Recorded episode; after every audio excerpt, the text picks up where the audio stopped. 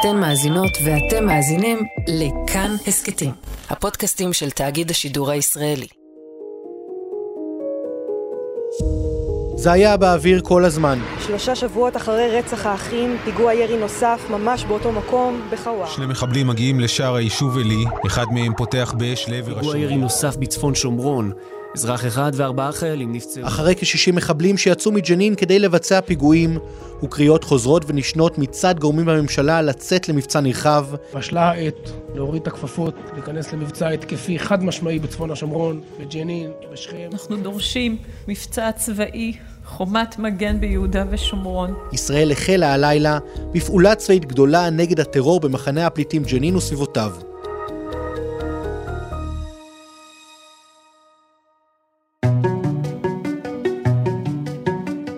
שלום, אני עמיחי שטיין, ואתם מאזינים לפרק מיוחד של עוד יום, הסכת האקטואליה של כאן. אנחנו מקליטים את הפרק הזה בעוד הלחימה מתנהלת, ובכל זאת ננסה לעשות סדר ולהבין מה שונה בפעולה הזאת מהפעילות השוטפת של צה"ל, מה אפשר להשיג באמצעותה, והאם זה מלמד על שינוי דפוס פעולה במלחמת ההתשה המתמשכת שנקראת ניהול הסכסוך. נדבר עם עמרי חיים, כתב תחום הערבים, כדי להבין איך רואים את הדברים משם, אבל נתחיל עם פרשננו רונן מנליס, תת-אלוף במילואים ולשעבר דובר צה"ל ועוזר הרמטכ"ל. שלום רונן. שלום עמיחי, מה נשמע?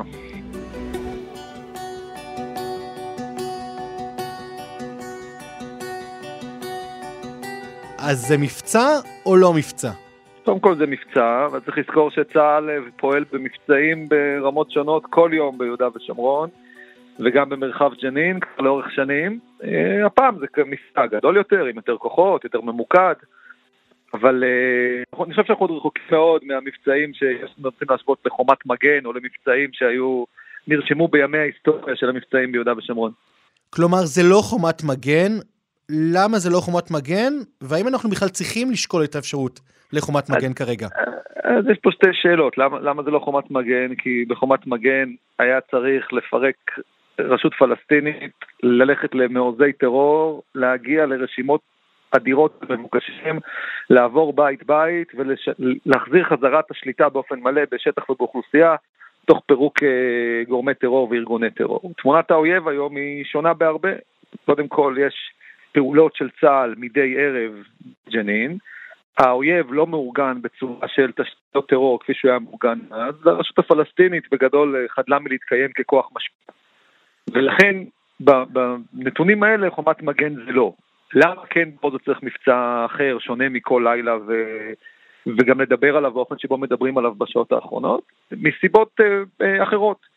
אחד, שראינו שבשבועות האחרונים חופש הפעולה של צה"ל במרחב ג'נין השתנה, הוא לא הופסק לגמרי, אבל הוא השתנה, אנחנו זוכרים את אה, השימוש במסוקים, את המטען הגדול שהופעל נגד כוחות צה"ל, ואת התקיפה האווירית על רכב של מחבלים. כל הדברים האלה מביאים שמשהו השתנה בחופש הפעולה המוחלט של צה"ל.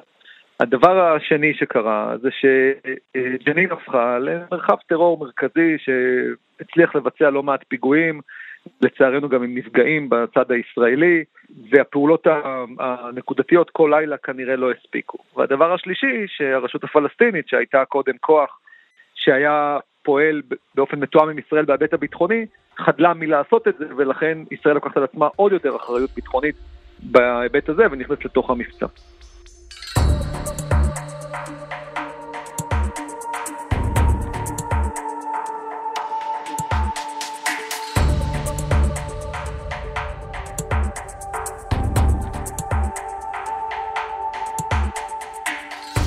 למה דווקא מחנה הפליטים ג'נין? מה הפך אותו לכזה סמל? תראה, צפון השומרון לאורך שנים, אה, גם שכם, גם ג'נין, היה תמיד קרב בין אה, שכם לג'נין, מבירת הטרור, קרב מפוקפק, אבל קרב. בתוך הערים האלה הן מרוחקות יחסית, הן בנויות באופן שמאפשר הסתתרות של מחבלים בתנועה יותר אה, בטוחה בראייתם, ובתוך זה מחנות הפליטים והקסבאות הם אזורים שעוד יותר קל להסתתף בהם, שאם אתה מכין את המבנים ואת האזור מראש, אז אתה גם מרגיש בהם הרבה יותר בטוח אם אתה אותה חוליית מחבלים או קבוצת מחבלים. אה, ולכוחות כמו צה"ל, כוחות מאורגנים, קשה מאוד להגיע למצב שבו הם שולטים באופן מלא בתוך המרחב הזה שהוא מאוד צפוף, הרבה מאוד אזרחים, כולל גם מקומות תת-קרקעיים, כולל מסתורים, מאפשר יכולת מעבר בין בתים באופן חופשי. כל הדבר הזה בעצם הפך את המוקדים האלה, גם של ג'נין, גם של שכם, למקומות שבהם הטרור מרגיש יחסית בנוח. בשנה האחרונה ג'נין ככה התעלתה על פני האחרות. אה, קשור דרך אגב גם לכמה פעולות צה"ל עושה בתוך המרחבים האלה וכמה הוא מרגיש בנוח אה, מדי ערב להיכנס ובעצם לפעול אל מול אותם כוחות. מה מבחינת צה"ל ייחשב להישג במבצע הזה? תראה, אני חושב שצה"ל רוצה אה, קודם כל לפגוע במחבלים, חוליות מחבלים, לעצור אותם, להגיע ליעדי טרור, וראינו כבר שהמבצע נפתח בתקיפה של מה שמכונה איזשהו חמ"ל משותף מקומות ויעדי טרור שאולי קשה להגיע אליהם ביומיום ואפשר להגיע אליהם במבצע מהסוג הזה. שתיים, הוא רוצה למצות את המודיעין הקיים, זאת אומרת כל מקום שיש לו מידע על מחבלים, על יעדי טרור, אה, על אתרי טרור, הוא רוצה להגיע אליהם ולמעשה לטפל, לטפל בהם וירצה למצות מודיעין בזמן אמת. זאת אומרת ברגע שצה"ל נכנס לתוך שטח ונוצר לו חיכוך עם אוכלוסייה עולה מודיעין בזמן אמת, על מחבלים שלא ידעת עליהם, על מקומות שלא ידעת עליהם, על חמושים ש...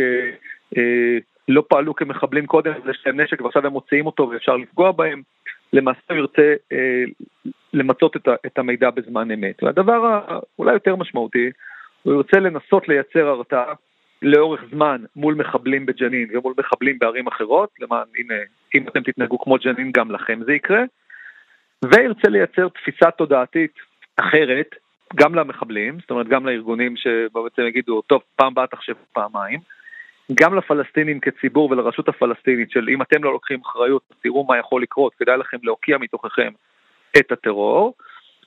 וגם, למרות שהם לא יגידו את זה בקול, לציבור הישראלי. הנה, בעל הבית פה עכשיו החליט שיש פה, כלו כל הקיצים, אנחנו לא יכולים לקבל את זה ולכן אנחנו פועלים בדרך שונה מהדרך שבה פעלנו בחודשים או בשנים האחרונות. אני מציע לא לעצור את הנשימה לגבי כמה זמן המבצע הזה יימשך. זאת אומרת, אם אני מעריך שאם תשאלו את צה"ל, הם יגידו שהם ישמחו מאוד אה, שהוא ייגמר בשעות אה, סלאש הימים הקרובים, כי מרגע שאתה שוהה שם יותר זמן ומיצית את המודיעין ולא עולה מודיעין חדש, אתה מגדיל עליך את הספונים ומקטין לך את ההזדמנויות. ולכן תהיה איזושהי נקודה אה, בזמן, 36 שעות, 48 שעות, שימוצו ההזדמנויות ויתחילו לגבור הסיכויים, ואז אנחנו נראה את...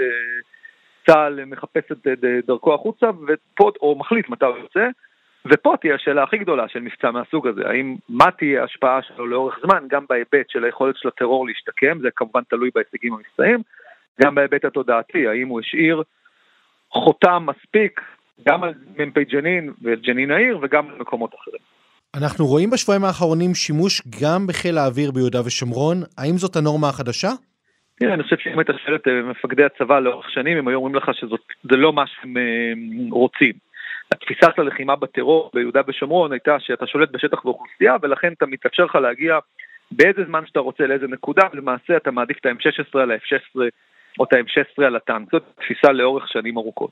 מה שראינו בשבועות האחרונים בעצם מצביע על אובדן מסוים בחופש פעולה המוחלט, שלמעשה יצר מצב שבו אתה נעזר בכלים מנגד.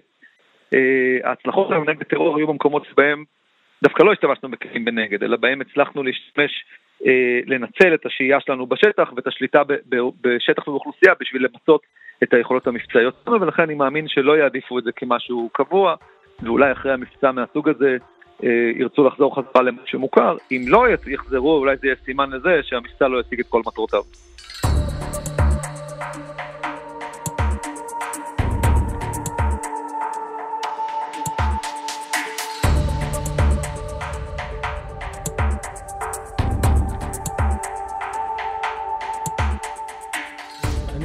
בעניין הזה כינוס של הקבינט, מקווה שהוא יכונס אכן בהקדם, וממשלת ישראל תקבל את ההחלטות הנכונות.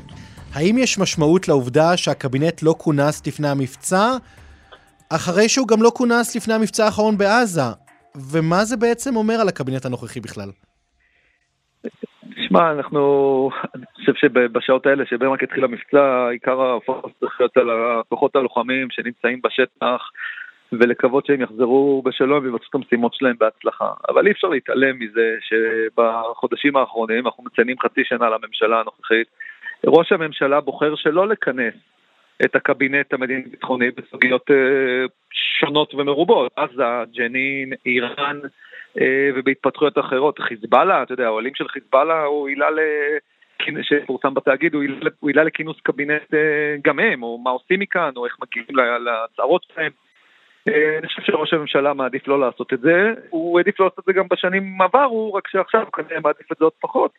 שוב, אני לא יודע לנחש, לפרשן למה הוא עושה את זה, אני מעריך שהוא פחות סומך על אנשים שיושבים בקבינט שלו, ועוד פחות רוצה להתעמת על, הסוג, על ההצעות המבצעיות שלהם כשהם יציגו לו אותם, ולכן הוא מעדיף להחליט בשבילם, ולא לתת להם את ההזדמנות של לנגח אותו, אה, או אולי להתייעץ איתם, בוודאי לא את הצורך לשתף אותם במודיעין.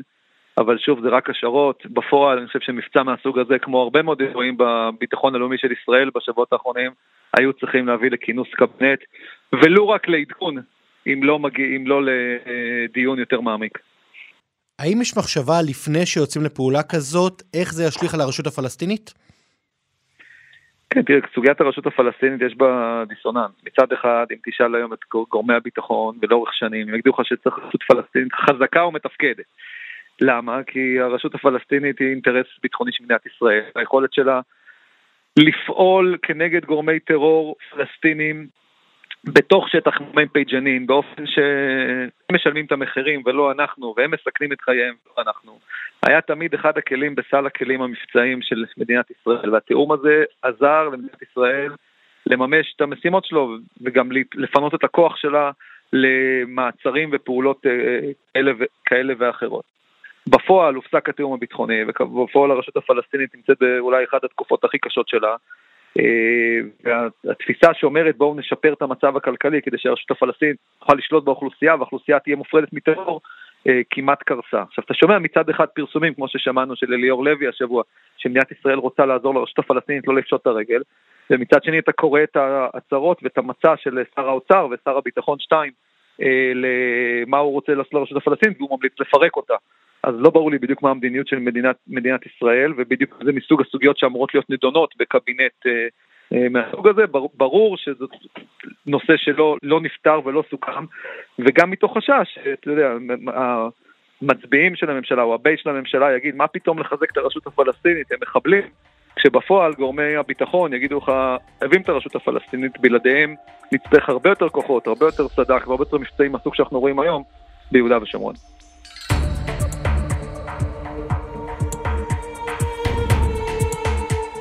רונן מנליס, תודה רבה לך. תודה לך, עמיחי.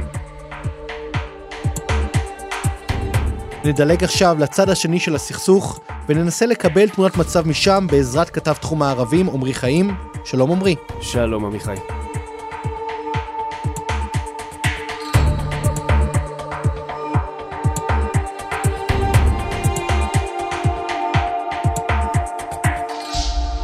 בואו קודם כל נדבר על השטח ערב המבצע.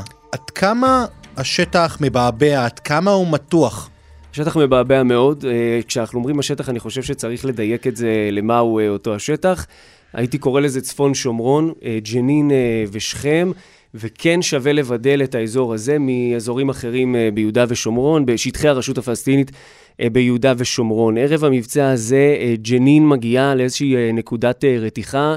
ובייחוד מחנה הפליטים אה, שבא מבחינת חימוש, מבחינת תעוזה, מבחינת איך שזה נראה אפילו מבחינה תודעתית, איך שמסקרים את עצמם ומפיצים סרטונים אה, של עצמם, אם לדבר באופן אה, קונקרטי, מגיעה לנקודת רתיחה מבחינת מתווים, פיתוח של מתווים, החריג ביותר שבהם, למרות שהוא לא מבצעי לחלוטין, אבל הוא כן קרה, זה כל נושא התמ"ס, הירי הרקטי, ירי התלול המסלול, שהתחיל לצאת מג'נין, ואנחנו כישראלים, יש לנו את הזיכרון הקולקטיבי הזה של אה, אותם אה, צינורות מעופפים, ואיך הם מתפתחים במהלך השנים עם אה, להביט על עזה. אנחנו מדברים על מטענים, אנחנו מדברים על ירי נקל, ירי מנשק קל, כמובן רובי M16, גם באזור ג'נין וגם בדרכים. כך נראה אה, ערב המבצע הזה אה, בג'נין, כמובן גם באזור שכם פיגועים שיוצאים משם אה, כל העת. צפון שומרון היא על המוקד, בתוכה ג'נין, בתוכה מחנה הפליטים בג'נין, הולך ומתפתח מבחינה של טרור, הופך לקן טרור של ממש ישראל, כך נראה, ואנחנו רואים את זה גם בשטח, כבר לא יכולה להתעלם ממנו. אם להביט על שאר הרשות הפלסטינית, היו זליגות לדרום יותר, אבל זה בעיקר מתמקד בצפון שומרון. עד כמה אירוע בג'נין זה ארגון טרור אחד, או שיש שם אירוע של חמ"ל משותף?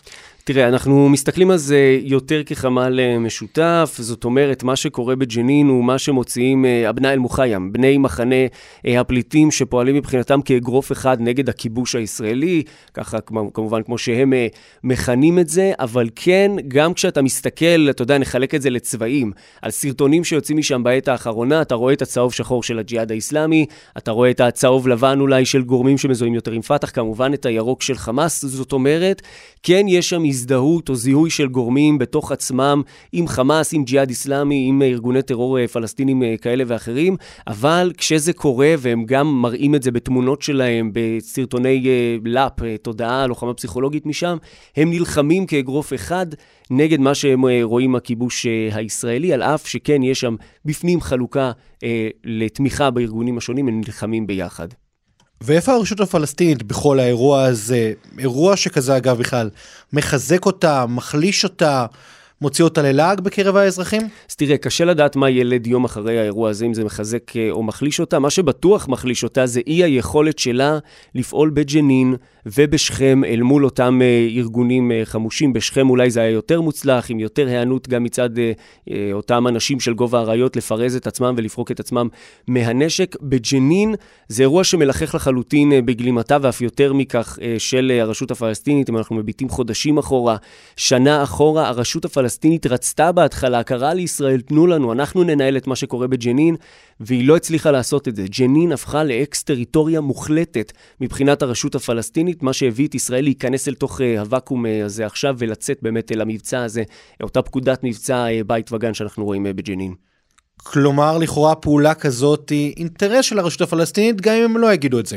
נכון, אינטרס של הרשות הפלסטינית במובן הזה שישראל אה, סוג של, אה, נגיד את זה ככה, עושה לה את העבודה מבחינת ניקוי השטח הזה מגורמים שהם, יש בהם גם לפגוע ברשות הפלסטינית. חמאס, ג'יהאד, גורמים כאלה ואחרים, על אף שאתה כן תשמע תמיכה בהתנגדות, במוקאוומה מצד הרשות הפלסטינית.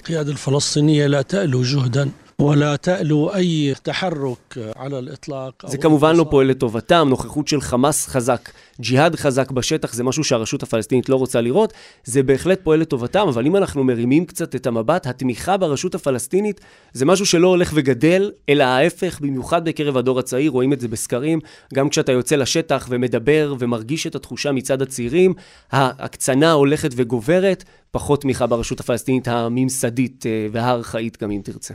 עד כמה אנחנו רואים את הפת"ח, את האנשים מטעם הרשות הפלסטינית, נכנסים לתוך הלחימה או בג'נין או במקומות אחרים ביהודה ושומרון? אז תראה, פת"ח, אה, הזרוע החמושה שלו, גדודי חללי אל-אקצא, אם תרצה, כן יש לה נוכחות שם. לא הייתי אומר שזו נוכחות חזקה או נוכחות אה, מוגברת. יש אנשים שמזוהים או מזהים את עצמם עם הזרוע החמושה אה, הזאת. לא הייתי אומר שזה עיקר אה, הגורמים החמושים אה, ביהודה אה, ושומרון. אני לא מדבר מבחינה אמפירית, אבל כשאתה רואה צבעים, כשאתה רואה דגלים, כשאתה רואה הודעות טקסט, כשאתה רואה אה, צעדות אם כבר אתה רואה אותן ביהודה ושומרון, בשטחי הרשות הפלסטינית, זה יותר מזוהה עם חמאס אה, וג'יהאד, שהם לא, לא ספק הארגונים הטרנדיים יותר, החזקים יותר מבחינת השיוך או האהדה הפלסטינית אה, בקרב אה, צעירי הרשות הפלסטינית בעת הזאת. וכשאנחנו רואים בכירים ישראלים, נשיא המדינה, שר הביטחון וגורמים נוספים, מדברים בכירי הרשות הפלסטינית בימים האחרונים מה זה אמור להגיד לנו, שיש איזשהו שיתוף פעולה שכזה בין ישראל לרשות הפלסטינית היום? כן, יש שיתוף פעולה בין ישראל לרשות הפלסטינית, זה אינטרס אה, כמובן אה, של אה, שני הצדדים. ברכות, מה שאתה מתייחס אליו זה היה גם הודעות כאלה ואחרות שגם באו לרגל חג הקורבן, ברכות לרגל חג הקורבן, אלה הודעות שגרתיות שאנחנו רואים, הייתי אומר, מדי שנה. כן, כמובן שיש קשר, כמובן שיש שיח, כמובן שיש תיאום ביטחוני, כמובן ישראל עושה את זה לפי האינטרסים שלה פחות או יותר. אתה יודע, מיכאל, אם אנחנו רוצים להיות uh, ספקולטיביים וזה רק ברמת ההשערה, uh, כל הנושא הזה של התבטאויות ידידותיות בין ישראל לרשות, אולי היה בזה גם קצת uh, להוריד את הלהבות לפני הכניסה למבצע, למרות שאנחנו כן מבינים שהרשות, גורמים מסוימים בה לכל הפחות עודכנו לפני הכניסה לאירוע הזה.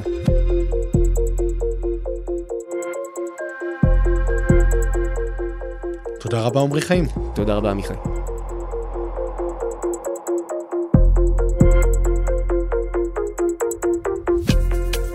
האזנתם לעוד יום, העורך הוא דניאל אופיר, עיצוב קול ומיקס אלעד זוהר, על הביצוע הטכני רוני נאור, בצוות האורחים יותם רוזנבלד.